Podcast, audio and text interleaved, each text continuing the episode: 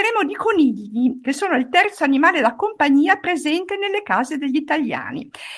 Fabio Marcone, presidente di Made in Bunny ODV, ci racconterà tutto su di loro, ci svelerà come il coniglio è un vero e proprio maestro di vita vegan e ovviamente siete invitati a partecipare attivamente ponendo le vostre domande, perché Fabio sarà ben contento di rispondere. Quindi ben arrivato Fabio. Ci sono. Allora, grazie intanto per questa bella possibilità.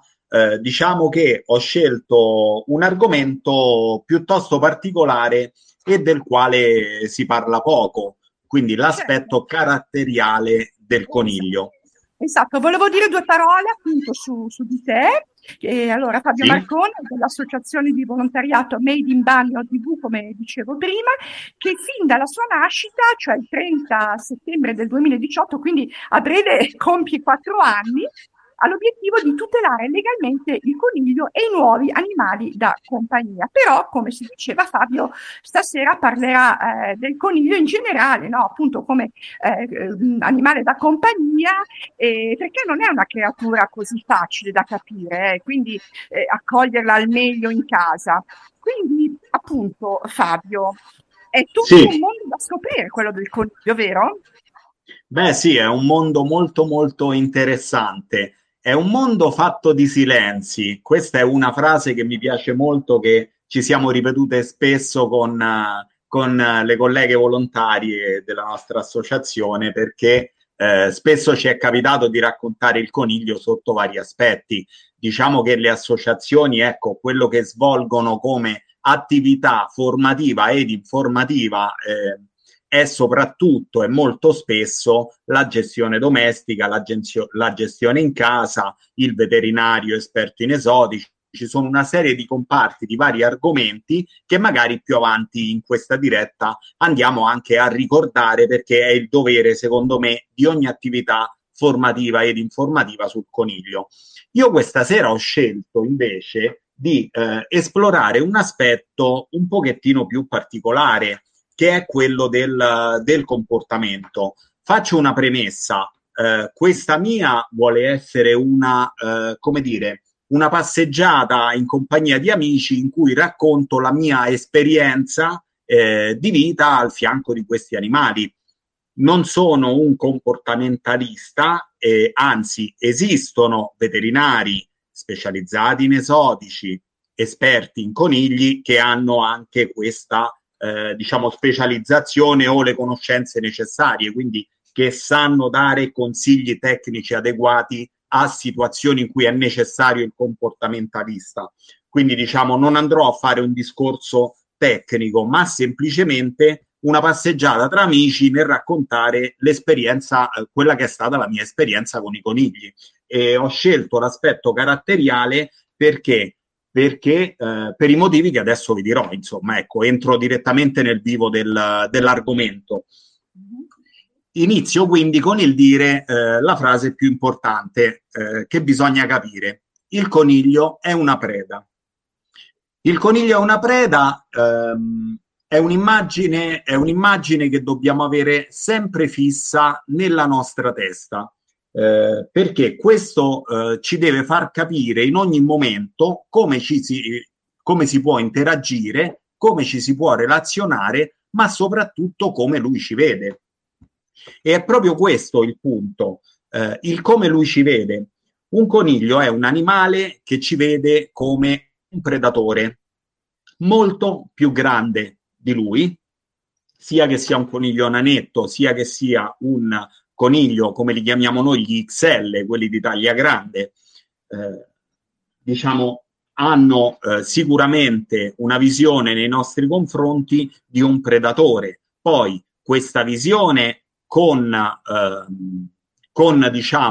l'esperienza, la conoscenza, con l'empatia e con tutto quello che adesso vi racconterò, ma anche con elementi caratteriali, perché ci sono conigli con un carattere e conigli con un altro carattere, questa sensazione può essere più o meno forte. Però che anche il coniglio più abituato a noi non è insolito che magari se facciamo rumore all'improvviso fugge via.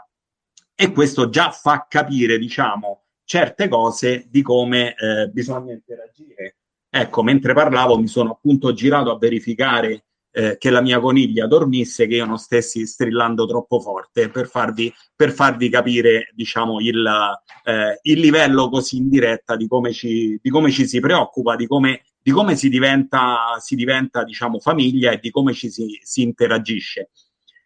Io ho avuto un'esperienza molto particolare che vorrei raccontare, che è quella di una dei conigli che ho avuto con me, che è Piumi, che è tuttora con me.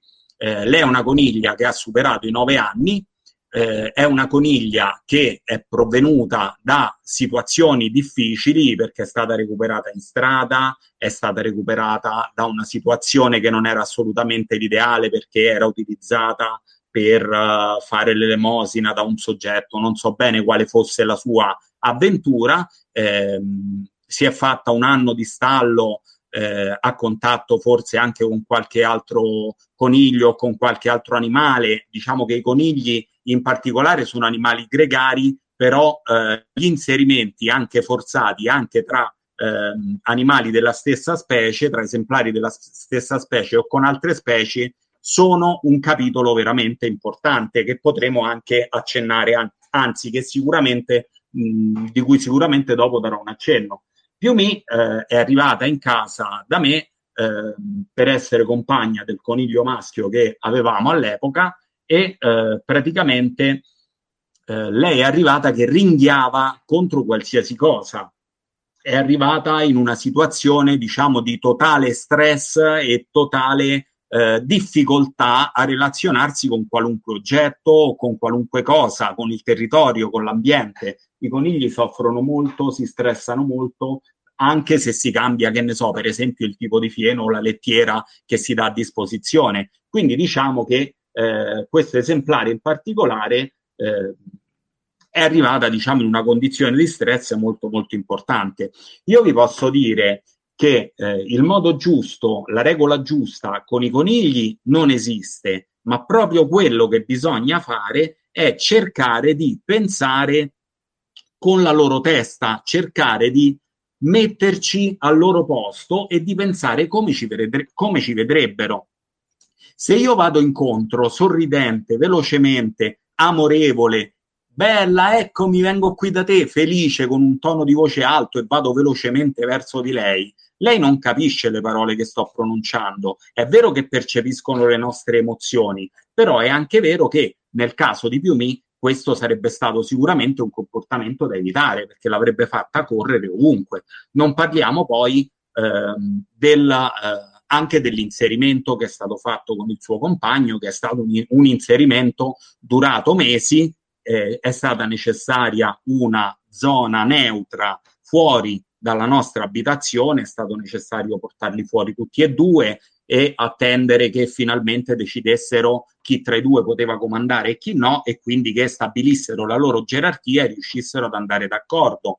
Quello è stato sicuramente un passo importante, però poi negli anni comunque il rapporto con Piumi è sempre stato particolare.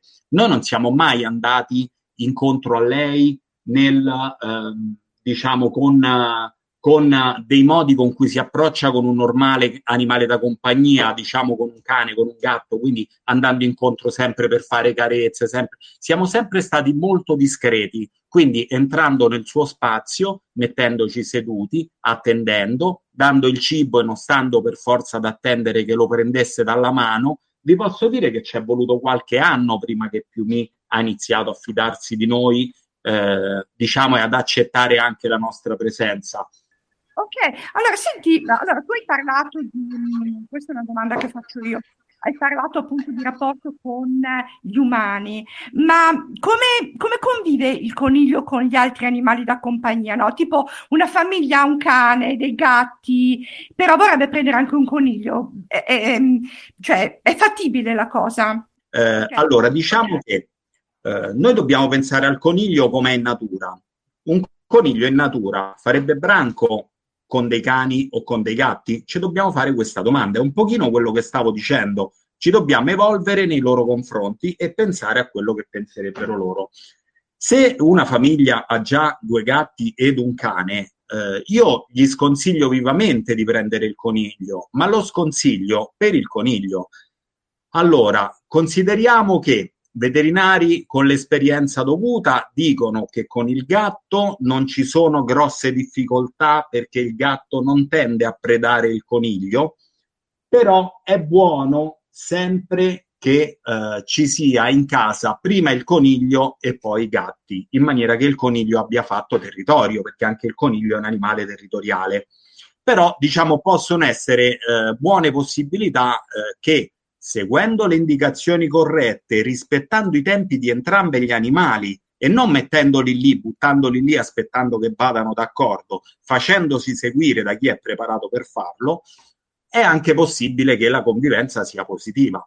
In quanto al cane, io ho una posizione molto molto più netta. Io non sono assolutamente per la convivenza tra cane e coniglio. Sono cosciente, perché guardo i social come li guardano tutti, sono cosciente che esistono delle rarissime eccezioni in cui il cane ed il coniglio diventano coppia o diventano branco. Esistono queste possibilità, dipende da tantissimi fattori, però non può quello essere la regola. La regola è il contrario, è l'esatto contrario. La regola è che preda e predatore non sono fatti dalla natura per stare insieme, e quindi sconsiglio vivamente questa cosa.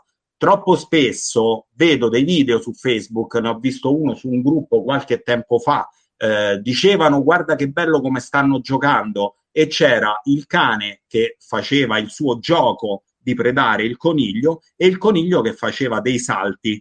Allora, quei salti che stava facendo il coniglio, fatti vedere a qualunque veterinario esperto in comportamento, era palese che si trattava che quel coniglio nella sua mente non stava giocando ma stava lottando per la vita.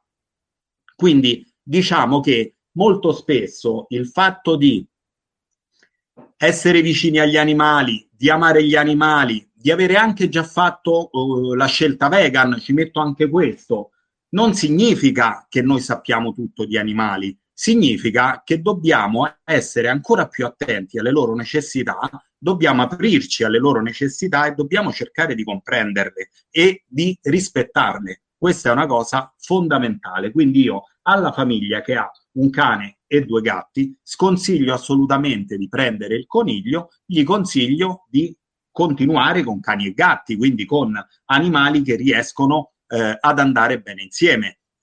Poi esiste il discorso del giardino, degli ambienti completamente separati. Io ho lasciato un coniglio in adozione a famiglie che avevano cani, però erano situazioni in cui, per esempio, il cane era in una parte di giardino, il coniglio era dal lato opposto, ma non c'era neanche la possibilità di sentire l'odore, perché sono sensibili anche a questo. Per cui diciamo che in linea di massima sono per il no, salvo che diciamo che le persone che vogliono adottare mi dimostrino praticamente di essere perfette per riuscire a gestirli separati. Ecco, questa è la mia scelta, chiamiamola così, politica, che in realtà altro non è che andare incontro alle esigenze dei conigli. Ti ho risposto, grazie, ho risposto a queste persone? Hai risposto, Fabio. Prendo un attimo io la parola dalla redazione perché sono arrivati un paio di messaggi via WhatsApp, ti leggo.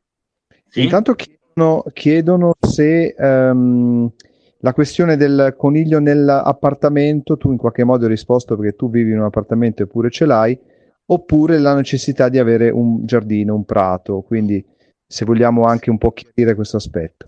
Il coniglio in appartamento, come nel mio caso, ci finisce perché viene adottato da una situazione difficile, da una famiglia che decide di aprirgli il cuore. Quindi questa è una cosa bellissima che speriamo che capiti sempre. Chiaramente bisogna ascoltare l'associazione che dà in adozione quel coniglio nel seguire tutti gli accorgimenti necessari a mettere l'appartamento in sicurezza. Per esempio, un esempio semplicissimo, coprire i cavi elettrici, perché il cavo elettrico ricorda al coniglio le radici, e quindi qui mi collego con il fatto delle radici appunto all'altro discorso, al giardino. Avere la possibilità di far passare parte della sua vita, se non il 100% della sua vita, ad un coniglio in uno spazio aperto, ad un animale il cui nome latino deriva da cunicolo, quindi a un animale che piace scavare, piace il contatto con la terra, direi che quello è assolutamente l'ideale. Vederli nella terra che scavano è uno spettacolo stupendo per me, è il posto migliore dove dovrebbe stare.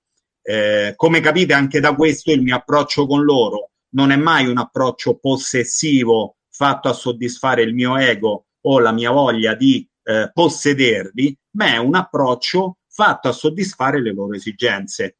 Ora, in giardino possono stare benissimo, ci devono essere anche lì degli accorgimenti, perché come detto il giardino, il coniglio scava, quindi ci deve essere un'area recintata che abbia una parte di cemento sottoterra, anche 60 centimetri, anche 80 centimetri.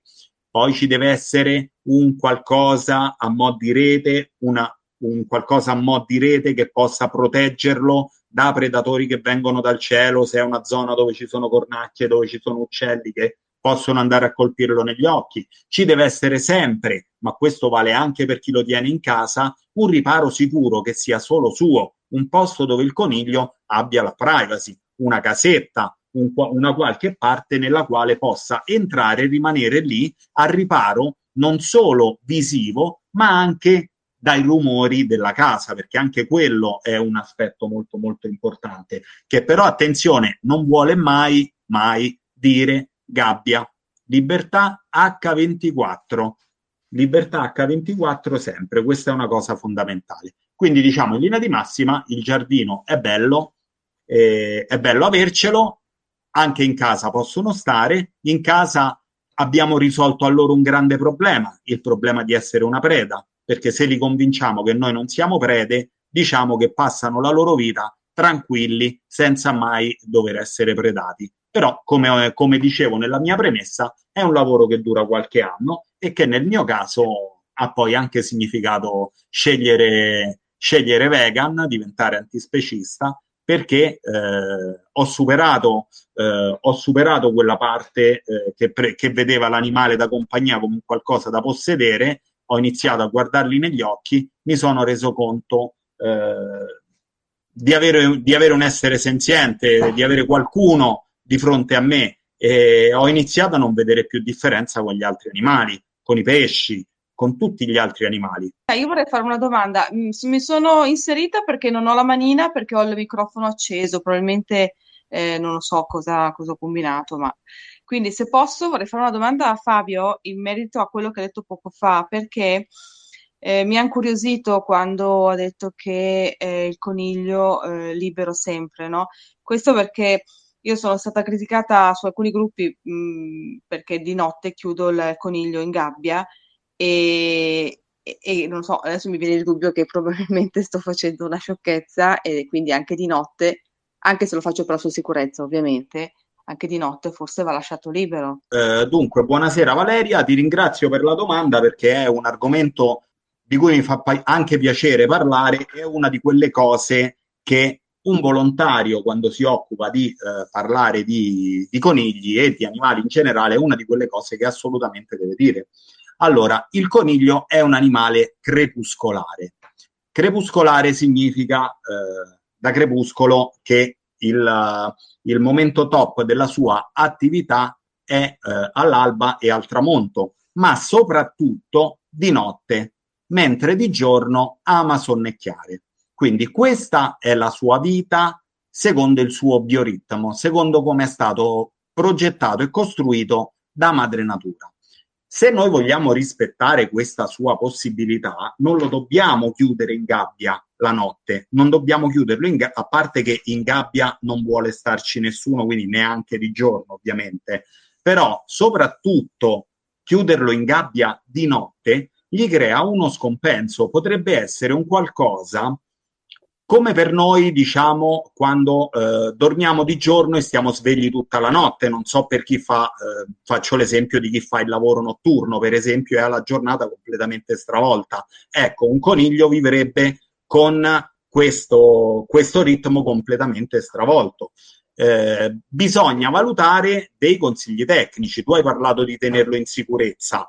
La sicurezza, se la sicurezza dipende dalla presenza di altri animali, bisogna dargli un ambiente unico solo per lui nel quale possa essere libero. Se la sicurezza dipende dai fili elettrici, eccetera, esiste l'accorgimento di proteggersi dai fili elettrici.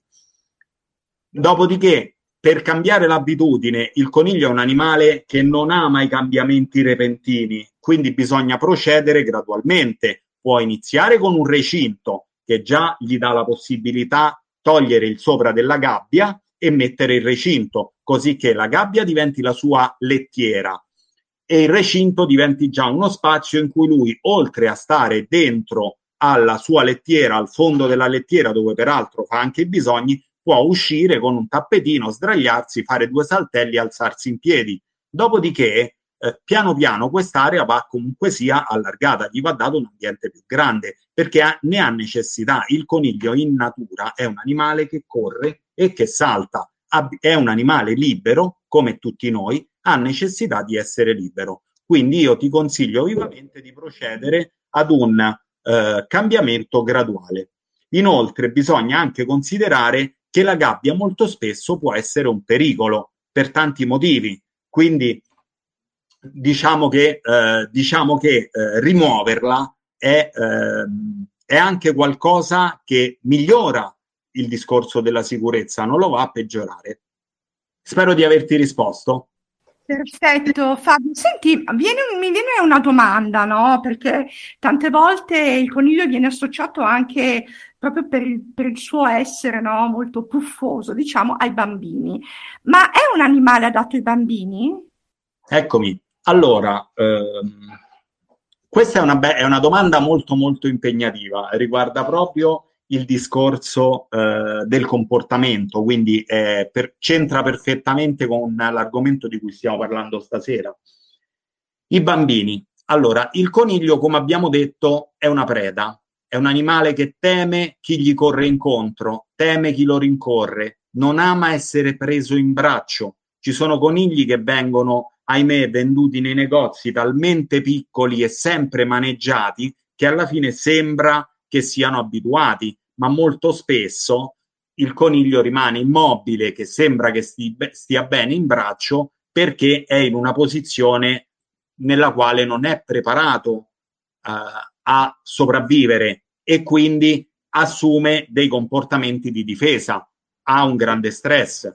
Il bambino, per sua natura, è, diciamo, per come lo immagino io, corridore, rumoroso, giocherellone.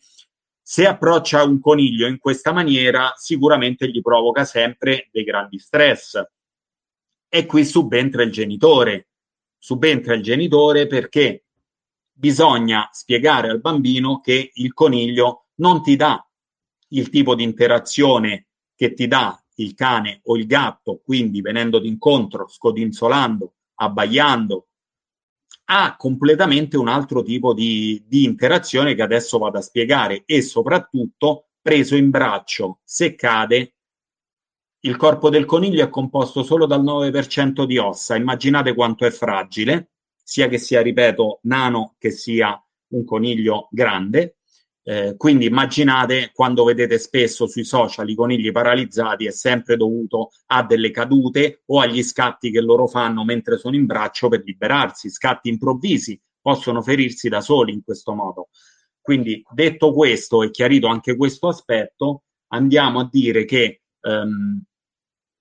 è fondamentale l'approccio del genitore per insegnare al figlio la corretta relazione, e che il coniglio sicuramente è un animale che va approcciato in maniera diversa, è un animale, come dicevo all'inizio, che per avvicinarlo ci si deve sedere silenziosamente, entrare nel loro territorio, attendere, ma loro vengono poi incontro di noi perché sono curiosi, sono gregari, sono socievoli, fanno anche branco, fanno anche gruppo, famiglia insieme a noi. Quindi alla fine succede che spesso la sera, quando rientro dal lavoro stanco e mi siedo sul divano, dopo un po' sento delle bussatine di muso sopra la caviglia, che è Piumi che mi viene a chiedere la carezza. Spesso metto il braccio a penzoloni, lei infila la testa sotto e mi spinge verso l'alto per essere carezzata. L'ho anche pubblicata su un video questa sequenza sui social. E questo perché? perché il coniglio ha piacere di interagire con noi, ha un linguaggio differente per farsi capire, e la sua piccola musatina o quei 2 o 3 passetti che fa verso la mia mano prima che io le inizi a carezzare, quelli significano un dialogo infinito per me, una soddisfazione clamorosa, perché vuol dire che sono riuscito a far sì che il coniglio venga da me a chiedere. Esiste addirittura un livello che non ho ancora avuto il piacere di provare con Piumi, un livello nel quale il coniglio riesce a partecipare al gioco con noi, quindi supera completamente la faccenda preda-predatore. Però questo livello mi è soltanto stato raccontato dal mio veterinario, ancora non ho avuto il piacere di viverlo, ma spero un giorno di poterlo vivere ed esserne parte, anche se dovrebbe essere sempre qualcosa che il coniglio mi richieda e mai qualcosa che io andrò a cercare. Tornando al bambino, quindi, con i dovuti accorgimenti e con dei bravi genitori c'è la possibilità, ma l'interazione deve essere quella che il coniglio gradisce e mai quella che il bambino gradisce. Concludo brevemente dicendo che per chi volesse, la mia associazione ha dei progetti sia per i bambini dell'asilo che per i bambini delle scuole, quindi attraverso gli insegnanti delle scuole dei bambini si può fare richiesta a Made in Bunny per far sì che il progetto formativo o educativo che sia, a seconda dell'età, venga presentato all'interno della scuola dove vanno i figli, così che possiamo cercare di formarli e di educarli già da piccoli e farne i grandi amanti degli animali che potranno essere domani. C'è qualche domanda di qualche ascoltatore? Sì, ce ne sono 2. La prima riguarda la questione giardino. C'è una persona che ha un giardino, vorrebbe mettere dei conigli, ma teme l'effetto buche. Quindi magari su questo, se Fabio ci può dire qualcosa, se diventerà un giardino di buche. E la seconda domanda, così poi vi lascio la parola, la seconda domanda invece è legata a quanto può essere, tra virgolette, aggressivo un coniglio, che suona strana come cosa, però ha dei bei dentini, quindi quando può succedere che il coniglio possa così azzannare o prendere di mira qualcosa o qualcuno? Il coniglio, il nome del coniglio deriva da cunicolo, è un animale che è fatto per scavare, fanno delle buche anche profonde, poi dipende se si tratta di un coniglio grande o se si tratta di un coniglio piccolo, ma in linea di massima amano scavare. In genere in natura sono le femmine a scavare le tane, però alla fine vi accorgerete che le buche le fanno tutti. Possono essere buche di piccola o media profondità, varie buche, o possono essere delle vere e proprie tane. Dipende se al coniglio viene messa una casetta, come dicevo, un posto sicuro nel quale rifugiarsi, potrebbe non sentirne la necessità. Però poi l'estate, per esempio, sottoterra riescono a stare più freschi, quindi si difendono così dal caldo. Il loro comportamento naturale questo è. Ecco perché ho indicato sicuramente una parte di recinzione che vada sottoterra, con una parte, insomma, ecco, cementata con la calce, 80 centimetri tranquillamente, e una rete che sia abbastanza alta, sufficientemente alta, perché il coniglio salta e salta parecchio. E poi ci deve essere sempre la copertura dai predatori, ripeto, perché è sempre utile ripetere, la copertura per quello che riguarda gli uccelli, è un ambiente sicuro e custodito. Naturalmente al coniglio che sta all'aperto non deve mancare mai l'erba. È chiaro, il vantaggio di farlo stare fuori è quello che mangi l'erba, non abbiamo detto nulla sulla sua alimentazione, ma il coniglio è un erbivoro stretto, quindi deve mangiare per prima cosa l'erba e tutto ciò che somiglia all'erba. In casa viene sostituita dal fieno, anche se portargli dell'erbetta appena colta e lavata gli fa sempre piacere, ne sono golosi. E poi dopo, in funzione anche della visita veterinaria, si integra con delle verdure, si può integrare con del cibo pellettato, ci sono delle statistiche, delle regole che dicono le quantità in funzione del peso del coniglio. A me piace sempre dire che per il coniglio la regola non esiste e che la dieta giusta ce la dà il veterinario, che lo veda almeno un paio di volte l'anno, così che può tenere anche sotto controllo, diciamo, il fatto che sia del giusto peso il peso è un elemento importantissimo nel coniglio per capire se sta bene. Per quello che riguarda, spero di avere risposto, di essere stato esaustivo. Per quello che riguarda invece l'altra domanda, ti posso chiedere, Daniele, se sei così gentile di rileggermela, perché vorrei avere chiari tutti gli aspetti? Sì, fondamentalmente si chiedeva quando un coniglio può diventare aggressivo e se può succedere che con i denti, che sappiamo essere abbastanza importanti, possa morsicare, ecco, se ci sono casi di questo genere, anche se di fatto possiamo immaginare il coniglio come un animale molto mansueto. Allora, sì, perfetto, ho voluto riascoltare perché era interessante il quando un coniglio può mordere. Quando? Allora, sicuramente un coniglio che arriva a mordere la mano di qualcuno, oppure anche mobili, a rosicchiare, tenete presente che, apro e chiudo una parentesi, il coniglio non è un roditore ma è un lagomorfo, la differenza sta nel numero dei denti che la sua bocca ospita, però chiusa la parentesi, anche al coniglio piace mordicchiare delle cose, per esempio se gli si danno dei legnetti di betulla o dei legnetti di ulivo che non sia trattato, gli piace molto rosicchiarli, mordicchiarli, ne vanno matti. Detto questo, un coniglio che arriva a mordere delle cose o le persone sta manifestando qualcosa. Un coniglio, cioè, mi è capitato molte volte, per chi tiene il coniglio in gabbia, di dire ma il coniglio mi morde sempre le sbarre. È noia in quel caso, cioè i motivi possono essere tanti, è molto difficile riuscire a dare una risposta precisa per una situazione precisa in questa condizione. Quello che si può fare, visto che ribadisco sempre che per il coniglio la regola non esiste, se c'è una situazione precisa, consiglio di consultare il veterinario esperto in esotici e specializzato in conigli, lo dico sempre perché quello di cani e gatti non va bene, consultare lui, spiegare bene la situazione, portare delle fotografie, mostrare com'è l'ambiente di casa e cercare di capire qual è il motivo che lo spinga a questo comportamento, perché un coniglio può mordere assolutamente e fa anche male quando morde, ve l'assicuro. Il coniglio ha i denti che praticamente tagliano come una cesoia, quindi quando morde fa abbastanza male.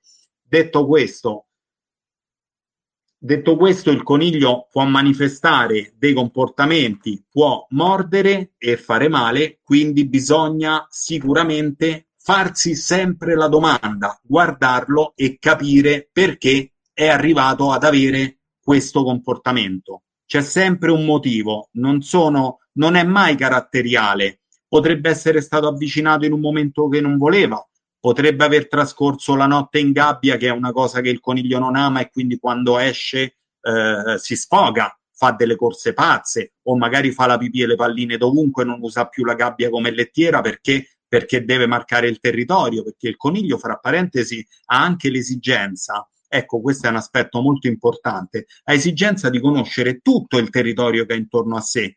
Quando si dice sei fuggito come un coniglio, il coniglio per fuggire deve conoscere a menadito il territorio che lo circonda. Il coniglio dorme ad occhi aperti e in caso di un rumore improvviso inizia a correre nella direzione giusta prima ancora di essersi svegliato. Quindi immaginate quale elaborata planimetria abbia nella testa degli ambienti intorno a sé. Ha necessità assoluta di conoscerli. Un coniglio che non ha questa possibilità, o un coniglio che per esempio non viene sterilizzato, anche questo è un altro elemento fondamentale, può avere dei comportamenti, denotare uno stress, uno stato di stress che può andare anche a massimizzare, a crescere nel tempo, a diventare cronico, e quindi può far venire anche comportamenti quali il morso o altro, o il rosicchiare qua e là, o ripeto, fare i bisogni in giro.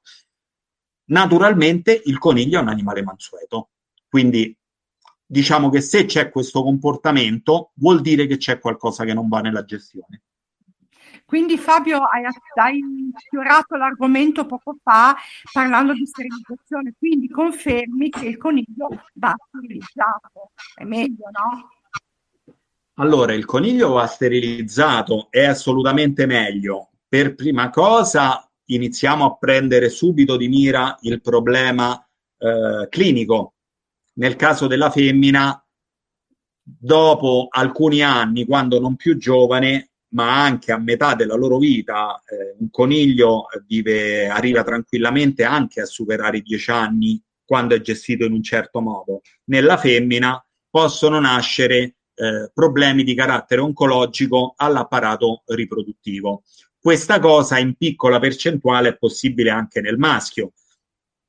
Quindi diciamo che l'ideale è sterilizzarli sempre. Infatti, quando si adotta un coniglio da un'associazione che lavora con cognizione di causa, il coniglio ci viene dato già sterilizzato, e qui diciamo l'associazione molto spesso chiede un contributo che equivale ad una parte del costo sostenuto per la sterilizzazione, e io invito chiunque decida di accogliere un coniglio con sé, appunto, di adottare, di sostenere le spese necessarie e di sterilizzare o adottare già sterilizzato, di avere in casa conigli sterilizzati.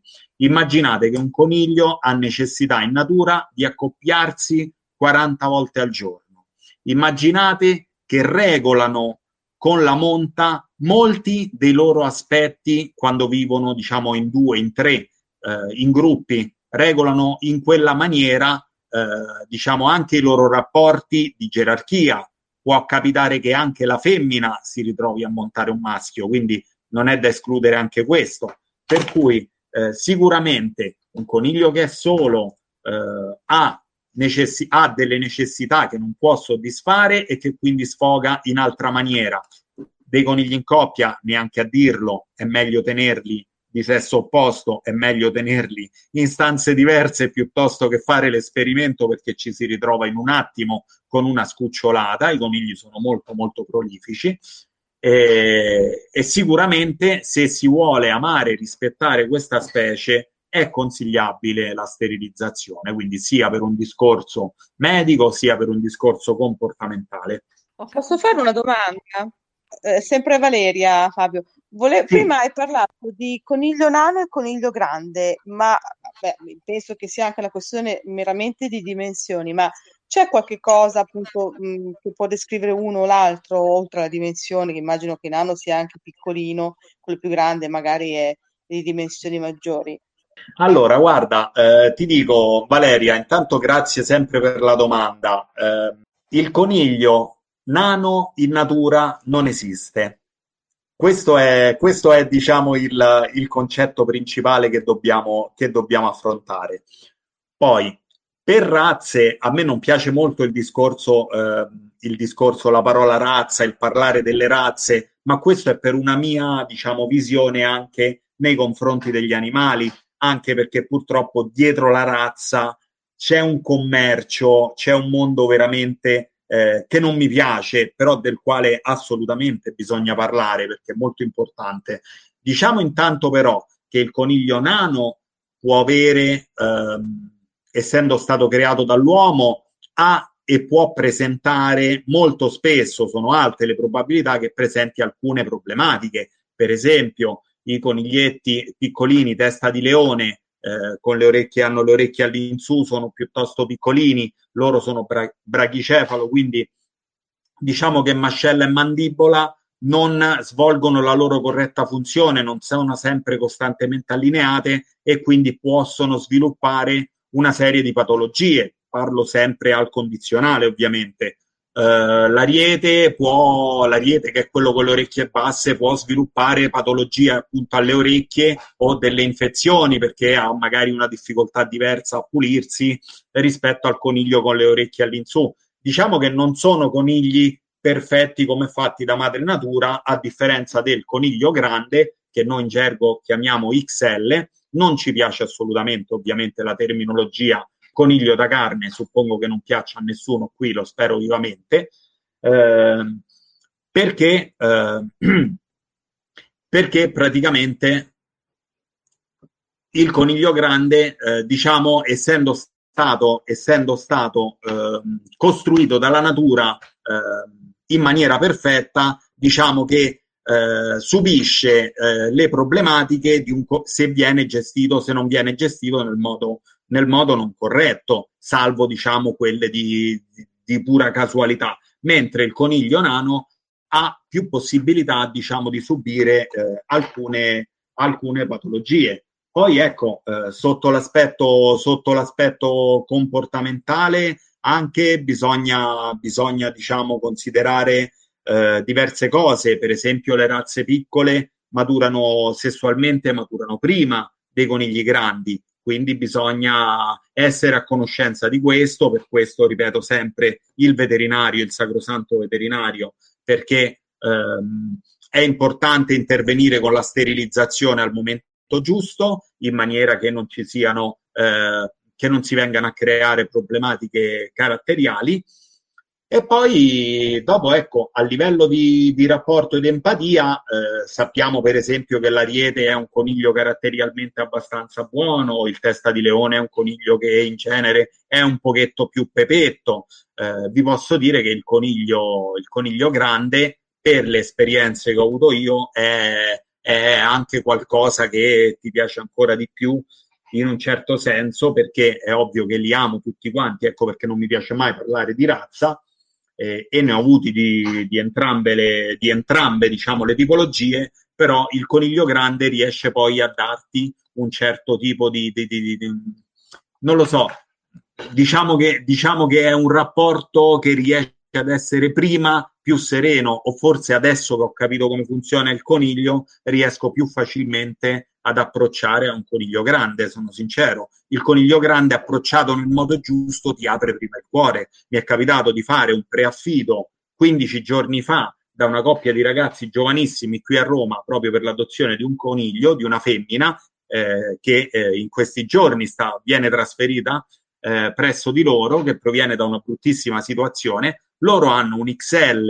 che più XL non si può, perché sarà stato 6,5 kg di coniglio, veramente grande, bianco, con gli occhi completamente azzurri, molto molto bello, un animale timido, pauroso, e a loro detta diciamo che amava stare nascosto e stare per conto suo, soprattutto quando venivano persone nuove.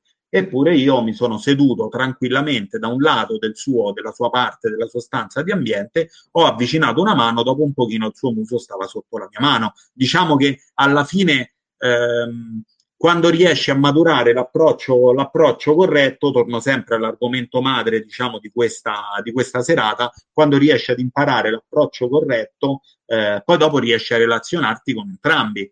Ho avuto anche un coniglio nano che ho amato alla follia e col quale avevo un rapporto che credo difficilmente avrò con altri conigli, perché è sempre stato con me, e quindi vi dico, la regola non esiste, la regola assolutamente con loro non esiste, ma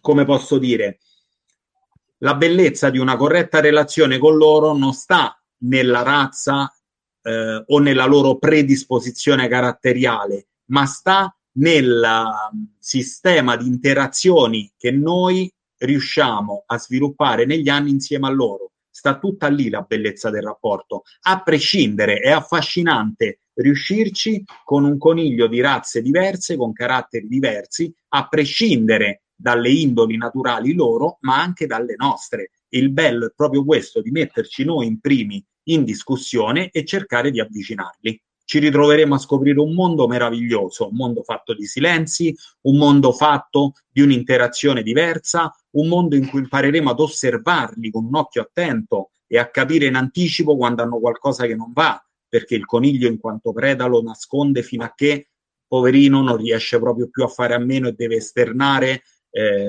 la problematica. Quindi impareremo a prevenire con qualcuno che invece si nasconde in tutto e per tutto. Intanto io approfitterei per chiedere a Fabio di parlarci un po' dell'associazione di cui è presidente, Made in Bunny, no? Puoi spiegarci in due parole di che cosa si occupa? Ripeto, intanto se qualcuno vuole fare qualche domanda interrompiamo questa cosa sull'associazione e Fabio interviene per rispondere. Dai Fabio, ci racconti un po' di Made in Bunny. Molto molto volentieri, grazie. Made in Bunny è un'associazione che, come hai detto tu, è stata depositata nel 2018, in realtà erano già, credo, 3 anni che il gruppo si era formato e stava facendo delle cose. L'ufficialità è arrivata con la nascita dell'associazione, quindi con il deposito dei documenti, però ecco, è un'associazione che ha scelto di non sovrapporsi alle attività delle tante associazioni che ci sono in Italia che recuperano e danno in adozione i conigli, ma ha avuto da sempre la volontà di fare qualcosa che mancasse, di fare qualcosa che non c'era, uno per non sovrapporsi e due per cercare di colmare quelle che erano le esigenze a monte. Le associazioni recuperano conigli abbandonati in ogni modo, perché il coniglio purtroppo deriva, diciamo, da situazioni domestiche molto spesso, da vendite nei negozi, da vendite degli allevamenti, fatte da personale che non è preparato e che non ci insegna le conoscenze che sono per noi necessarie. Si scopre che interagisce in maniera diversa. Le cause possono essere infinite e il coniglio molto spesso viene abbandonato, come sappiamo. Allora, diciamo che a monte del problema dell'abbandono, come stavo dicendo, abbiamo intanto voluto lavorare sul problema a monte, che è quello del problema, che è il problema normativo. Il coniglio, per la legge italiana, è un animale da reddito, e questo è un concetto valido oltre che per gli animali che vengono allevati per il consumo della loro carne, anche per il coniglietto che è presente nel negozio.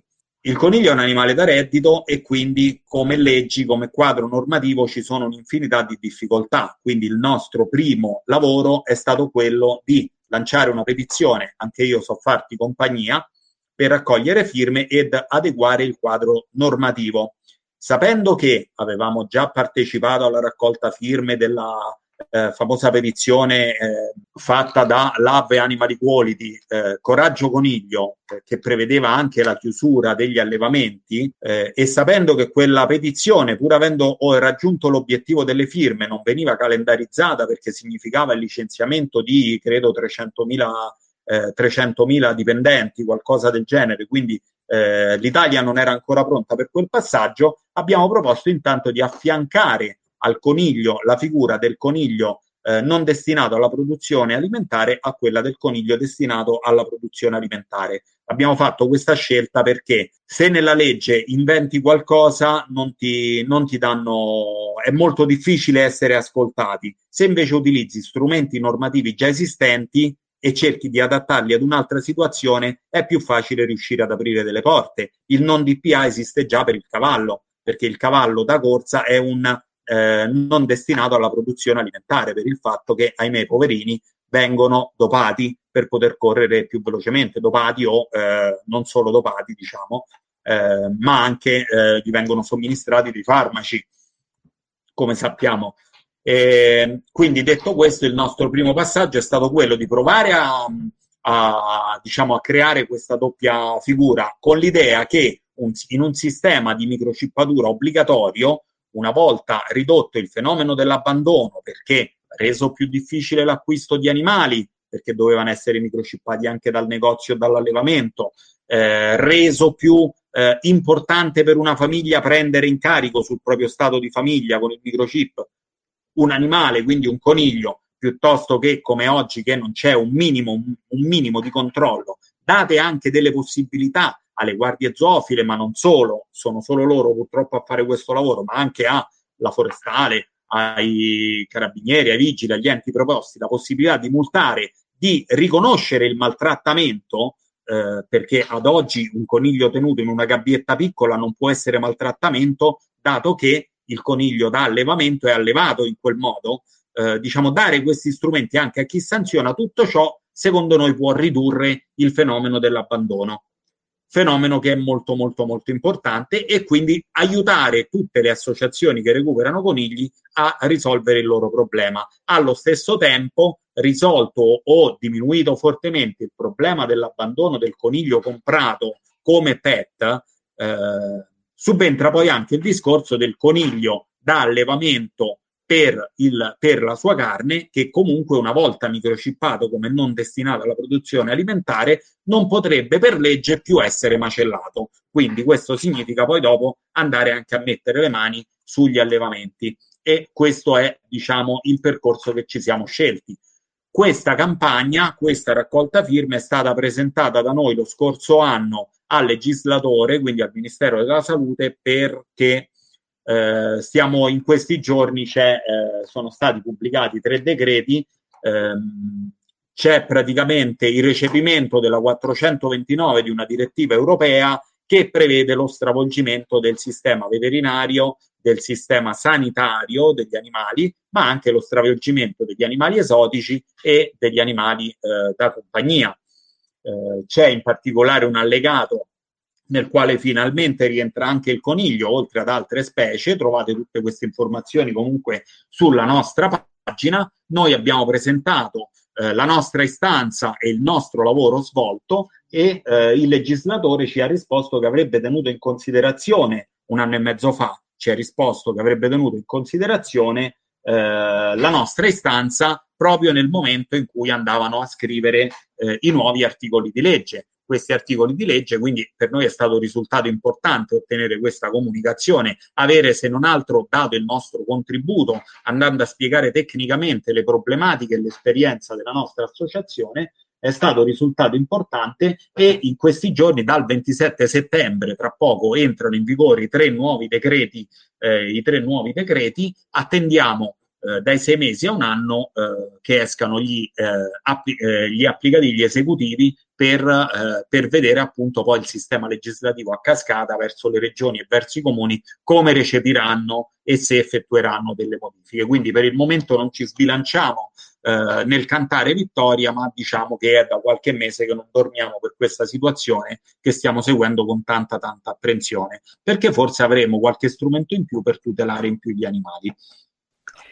Quindi cerchiamo di seguirvi appunto per poter avere tutte queste novità, ecco.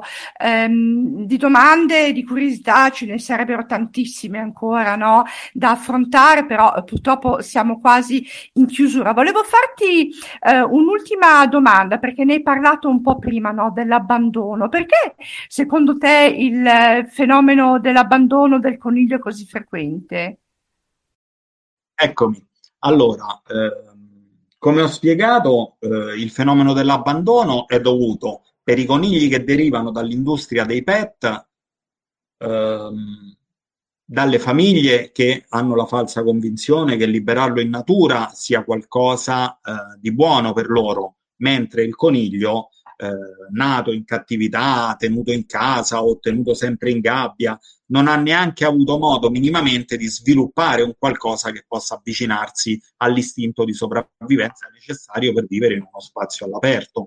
E detto questo poi c'è anche il fenomeno dell'abbandono da parte degli allevatori, anche degli allevatori di conigli per il consumo della loro carne. Spesso quando un coniglio si ammala, causa il quadro normativo che dicevo e causa una legge di polizia veterinaria del 54, quindi pensate quanto è vecchia, diciamo c'è l'obbligo di abbattimento per alcune malattie che sono quelle per cui il coniglio si vaccina, ricordiamo le mixomatosi, MEV ceppo 1 e MEV ceppo 2.